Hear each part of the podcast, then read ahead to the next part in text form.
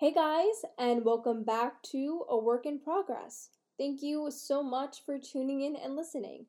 Make sure you subscribe and get notifications so you know every single time I post. For the summer, I am planning to post weekly, so make sure you stick around and you'll see more content from me very soon. So, I thought today it would be really fun to talk about all things theater my favorite musicals, my personal theater experience and advice on auditions and what you can do as an artist in quarantine. So make sure you listen to the end because there's some great material in the entirety of this podcast episode. So I'm first going to start off with some questions. So the first question is What is your favorite musical? I'm an avid musical theater listener when I'm at college, I have a radio show called Night Owl. So I listen to a lot of musical theater cast albums, and I don't have a favorite show because it changes daily.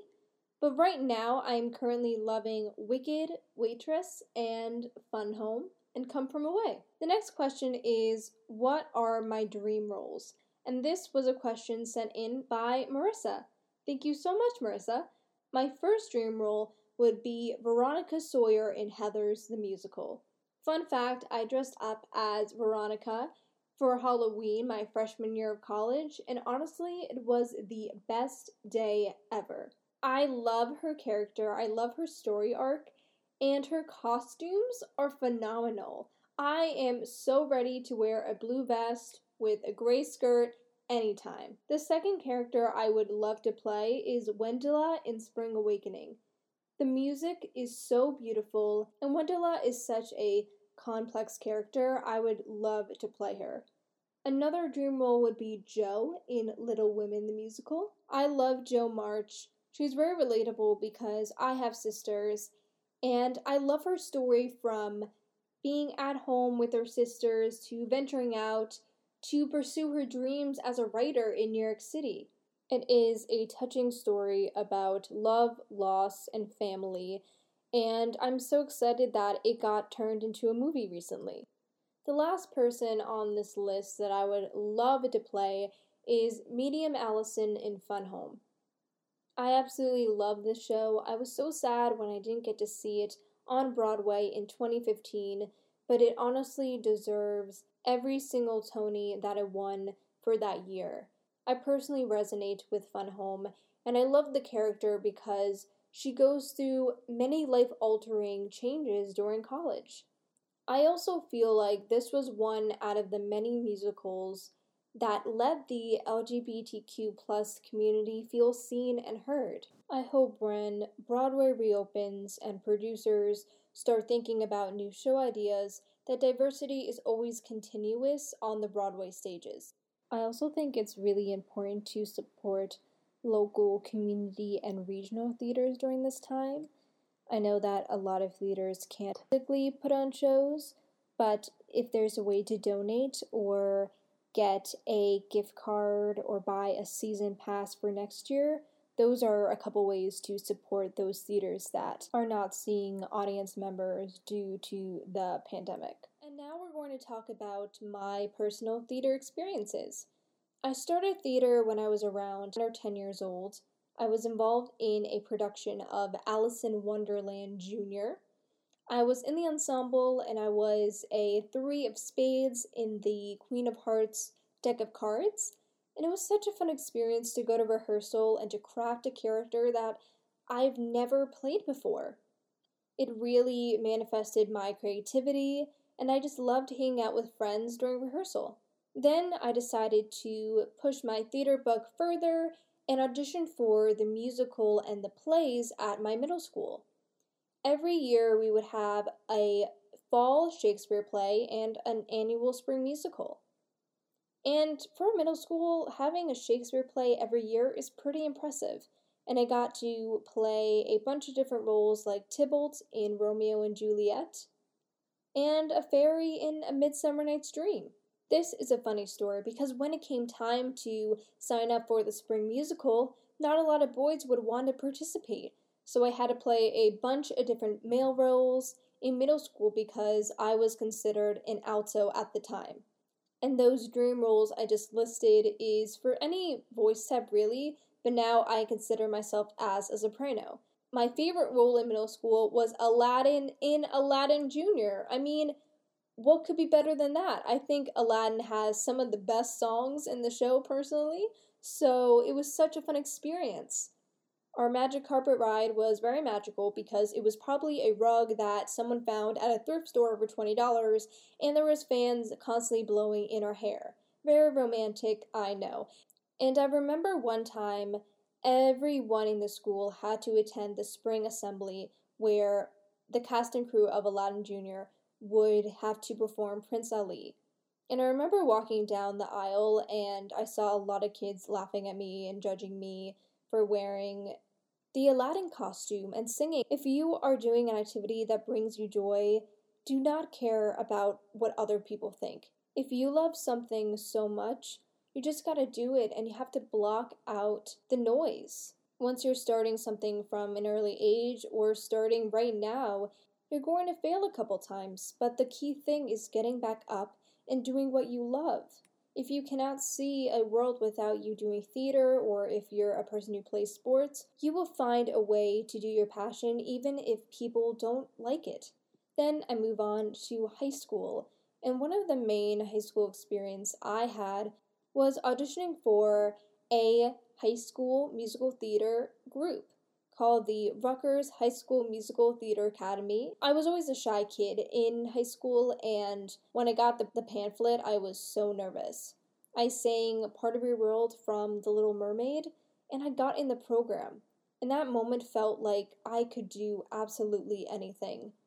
That program really shaped me as an artist I can clearly say that program was the reason I am a theater major today. I took classes in dance, acting, singing, and I met lifelong friends. We just had a reunion last week, and it was so nice to see everyone, and it felt like old times. It was also a community where I felt accepted and loved and seen. By the end of the program, I felt so comfortable singing and doing what I love in front of groups of people and it really helped my self confidence. Because at the end of the day, theater is a community. While you're rehearsing every single day, you meet a bunch of different people that'll be your lifelong friends. Also, in high school, I participated in musicals and plays, and one of my favorite roles in high school was Anne Frank in The Diary of Anne Frank. It was such an important show because, as a young Jewish girl who was around the same age as Anne Frank, I felt compelled to tell her story in the best light possible. Reading her diary entries in the show were just so moving, and I am forever grateful that I got a chance to play that role. Then we continue on with college. I went through the college audition process, which is where you pick out material from musical theater song cuts to contrasting monologues. After countless auditions, I decided on a BFA musical theater program. And when I went to that school, I realized very quickly that it wasn't for me. And I might do a separate podcast episode about this, but usually in my head, I think that once I surpass a certain age or complete a certain goal or do a long list of homework, that I'll automatically be happy and nothing bad will ever happen again, and that is simply not true. I got to the program and I was thinking, I've done all this work, I'm ready to start a new chapter in my life, but I simply wasn't happy, and I knew right there and then that I had to make a change. I decided at the end of my freshman year to transfer schools, and now I am currently in a BA theater program with a double major in media and communications. And I might get some questions asking what is the difference between a BA program and a BFA program. And I just want to preface and say every single school and program is different. I guess I would say in general that a BFA program focuses on the craft entirely. You're not taking as many general education courses, and you're sticking to a bunch of different performance classes like dance, acting, and music theory and singing. And in a BA, you get a little more flexibility on what you want to learn. Many students go into a BA program wanting to act, and then they come out of school and they want to be a stage manager or do professional stage makeup. You get a chance to dip your toe in many jobs in the theater industry. We are coming up to our last section of this podcast episode, and we are going to talk about audition advice. And this question was sent in from Kyle. Hi, Kyle. Thank you for sending in your question. And he asked for audition advice, so I'm going to give it to you. I think one of my best pieces of advice that I would tell actors is to be yourself. I know this sounds very cliche, but when you walk into the audition room, they also want to see the character that they are looking for, but they also want to see the person that will be playing it. It is very, very, very, very, very important to be nice and respectful to any single person you meet during the audition. You have no idea if that person sitting next to you is the director or someone that can heavily influence the decision of getting cast or not. The next piece of advice that I would say is self confidence. You not only have to be confident in yourself, but you need to believe that you can book this role. Because if you honestly and truly believe that you can be in the show, your confidence will shine through. And that really makes a difference. Your posture will be better, you might be able to hit the high notes confidently, and that will overall improve your audition. I would also recommend wearing something that is flattering but comfortable. You do not want to put yourself in a tight suit if you don't feel your best in it.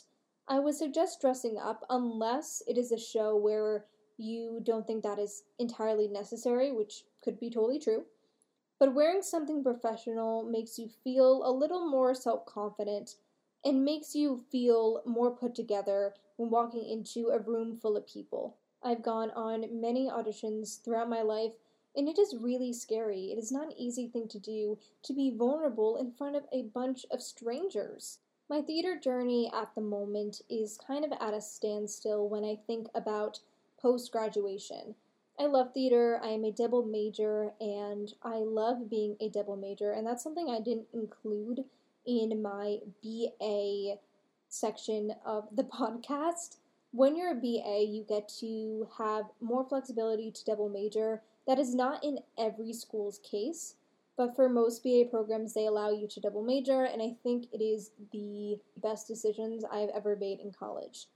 When I was transferring, I wanted to double major, but I didn't know exactly what, so I decided to try out meeting communications, and I went to my first class, which was media and society. I instantly fell in love signed the major declaration form before finals, and I love my major. I love being creative. I've learned so many skills in my media major that I can honestly apply to my theater major, such as teamwork and public speaking and all that jazz. My goal is to work at a media company in New York City someday, and although I love theater, I will always continue to support the arts because the arts are so important and vital not only to New York City but many communities.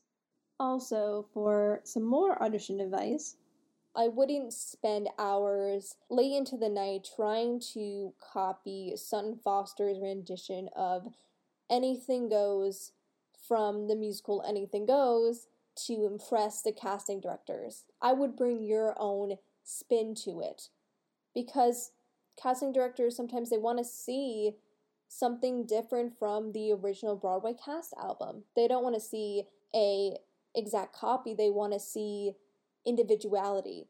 Also for dance calls, I would suggest that you do not have to be the most perfect trained dancer. If you can move and pick up choreography quickly, that will be a really good indication of your skills. I would suggest overall if you are able to be in dance classes, that is really important. Most musicals nowadays and even theater performances have dance calls or mover calls, and it's really important to learn technique in different elements of dance, but also to train your brain to pick up choreography in a limited amount of time. Singing lessons are also a great investment. Also, if you can read music, if you already play an instrument like piano, guitar, cello, and if you know how to read music, that's also a really good skill to learn in case you go to an audition and the director wants you to sing a piece from the show that you haven't heard of before, you can easily read it and sing it in the correct key and hit all the notes, etc., etc. This is also a song from Journey and Glee, of course, did a version, but I would say Don't Stop Believing. Musical theater is a really and just theater in general is a really difficult industry to get into, but if you keep training and you love what you do and you could not see yourself doing anything else, I would stick to it. And for the last section of the podcast, I would like to give advice for aspiring theater artists during quarantine. I would continue making art just because you're not in high school or your community theater, maybe your shows got canceled or delayed, and I'm very sorry to hear that. But I wouldn't stop creating art altogether. You can even write a play and perform it over Zoom and send the link to all your friends and community members and put on a show like that. There is also some amazing online workshops, and even some of them are free, or you pay a minimum donation fee of 10 to $15. And there are a lot of workshops and Q&As from your favorite Broadway stars all over Instagram. And I would also record yourself singing and post it online, either your website, if you have a personal website that showcases your your shows and your voice, I would put it there. But if you want to put it on social media, that would be a great way to showcase your talent and also to be as comfortable as possible singing in front of people. Even if you're singing in the corner of your room next to a solid colored wall and you're not you don't have an audience right in front of you, you still have people listening and watching on social media or YouTube, and it's a great place to showcase what you've been working on and get feedback. During quarantine, there is also a lot of ways to watch theater. A lot of companies are now posting professional recordings of their shows, and if you are a fan of the musical Hamilton, Hamilton will be on Disney Plus in early June, which is extremely exciting for Hamilton fans. I cannot wait until theater comes back. I know the theater industry is going to be stronger than ever. I cannot wait until I sit down at a theater event. I see the theater dimming their lights and the orchestra continues to play, and it's such a wonderful, incredible feeling. I love Broadway. I love theater. I'm sending love to you if your theater show got canceled or your showcase got canceled. It is extremely hard time, but I, I highly suggest to keep creating art. People need art. People need to see art. People need to see your work. Thank you so much for tuning into this episode. If you have any more theater questions, I will link my Instagram below so you can ask anything. And make sure to stay safe and be well and I'll see you guys next week. Bye!